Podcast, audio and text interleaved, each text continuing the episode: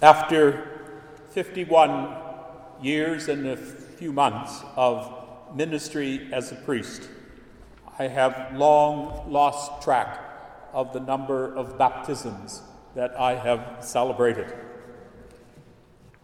I thought at one time in the early fervor of ordination that I would keep track of all of the people I baptized, children and adults. But I long ran out of energy all of them together would make up a very large congregation. I actually remember my first baptism, Jacqueline.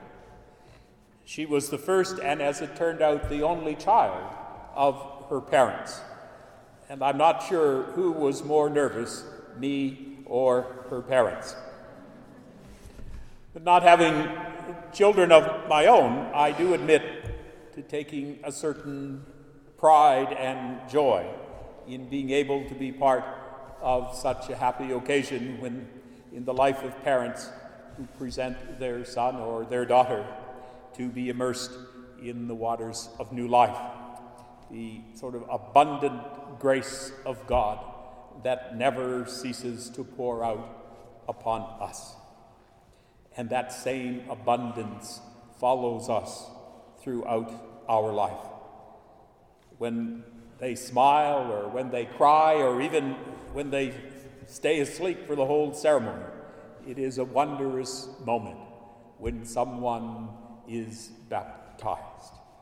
I think that my most memorable baptism event, and I do remember it, was an adult catechumen. Her name was Kathy. And at the end of the catechumenate journey, when we were talking about the ceremony for baptism on the, during the Easter Vigil, and I had asked her if she wanted to be baptized through immersion. And we had in our parish, where I was pastor, um, an immersion font. I'm proud to say it was the first, and for many years, the only immersion font in our entire archdiocese. And it was quite a generous font. It was um, in the entryway of our place of worship. It was above ground on, on the outside, but the interior went below grade. And so when you stood on the bottom of the font, the water was up to your waist as, a, as an adult. So it had a generous amount of water. And I'd asked her if she wanted to go into the font and to be immersed in the water, not submersed, but immersed. And she said, I've come this far. I'm going all the way in. this is good. And so she stepped at that at the, the time came, she stepped into the font. There were there were steps cantilevered on the inside, and she walked down these steps. Each step, in as she answered uh, the baptismal questions: Do you believe in God? Yes. Next step: Do you believe in the Holy? Stood at the bottom of the font. Do you wish to be baptized? Yes, I do. And so I placed. I was standing um, just outside of the font, but reached over, touched the back of her of her neck to gently urge her into the water completely immersing her head and to her shoulders into the water, and said, Kathy, I baptize you in the name of the Father and of the Son and of the Holy Spirit. I was very deliberate.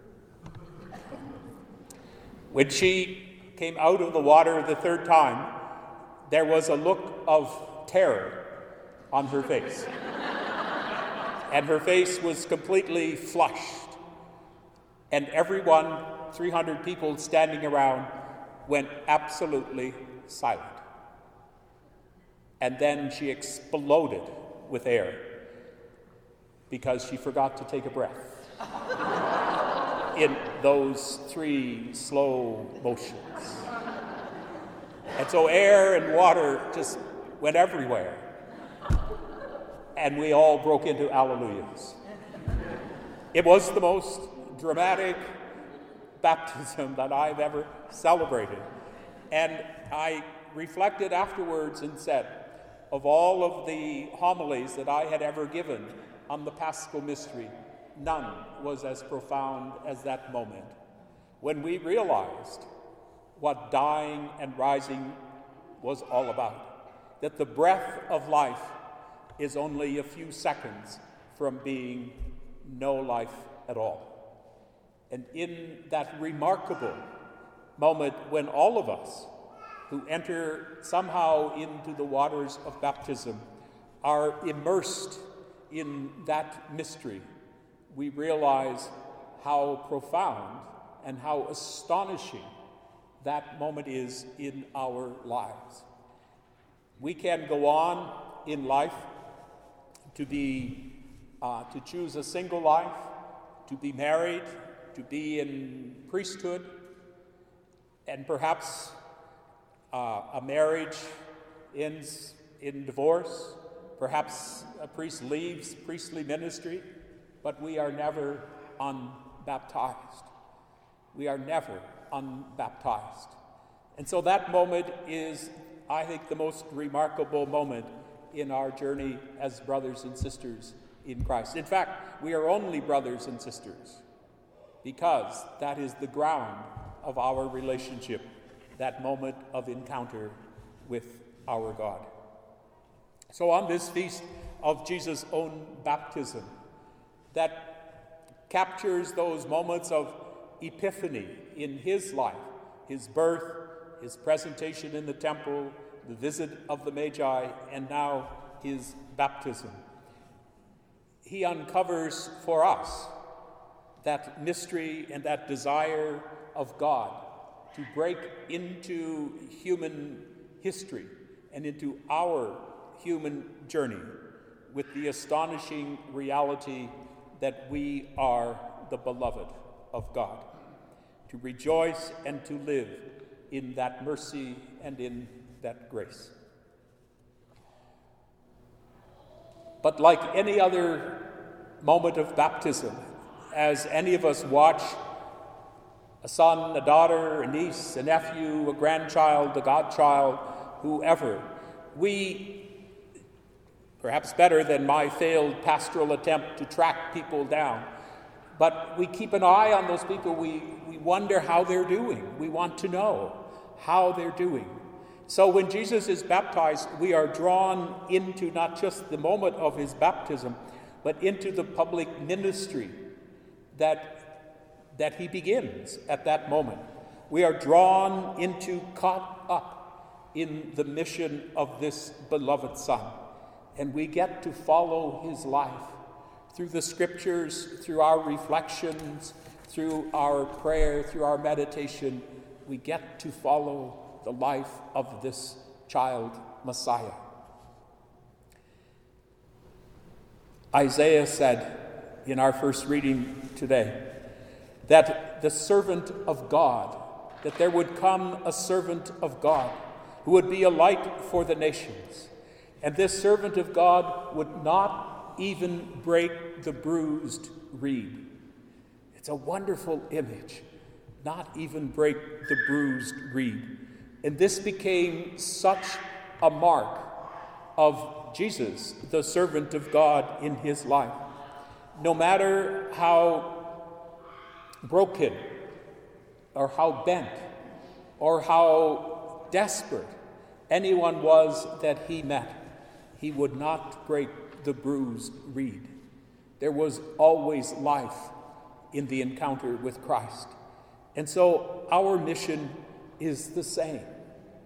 As Peter said to the crowds in our reading today, he went about doing good. Wouldn't that be just the only thing we ever want anyone to say about us? They went about doing good. This is our mission, and this is our feast. As the dove was the sign of the Spirit of God, so Christ is the sign as he enters and emerges from the waters. He is the sign of that new breath, that new spirit that explodes in the gestures of wonder and gratitude in our lives, in works of mercy and compassion, in every action that heals a heart and lifts up the spirit of someone who falters. They went about doing good. This is our hope on this our feast. And so, my friends, it's time to dust off our baptismal robes, rekindle the flame of our baptism, go about doing good, remembering that we are indeed the anointed of God.